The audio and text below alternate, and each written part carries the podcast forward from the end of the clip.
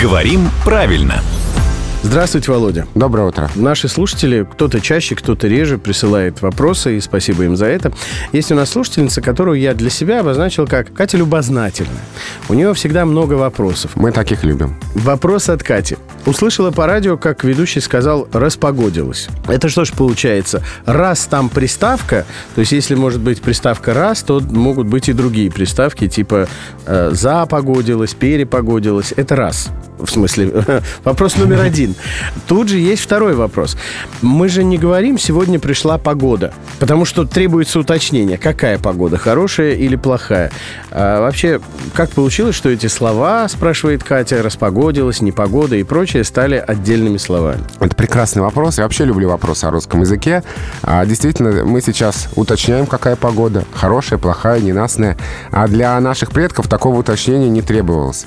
Потому что слово «погода» раньше обозначало «хорошая погода». Ждать у моря погоды Да. – это ждать хорошей Да. погоды. Или а погоды стоят нынче. Именно так. Да, да, да. Ну и, соответственно, если погода плохая, то не погода. Именно так. То есть не требовалось уточнения. Либо погода, либо не погода.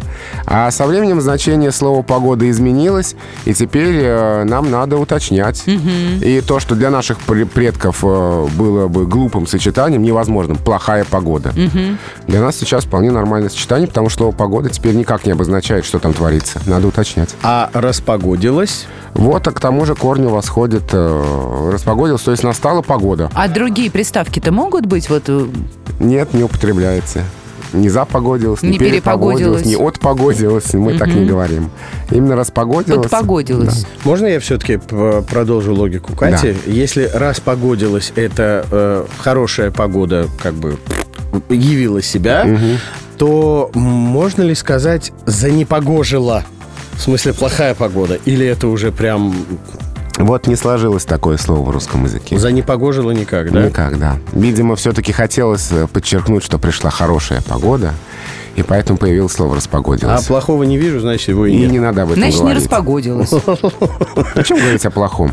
Действительно, говорим о хорошем русском языке под чутким руководством главного редактора «Грамотру» Володи Пахова.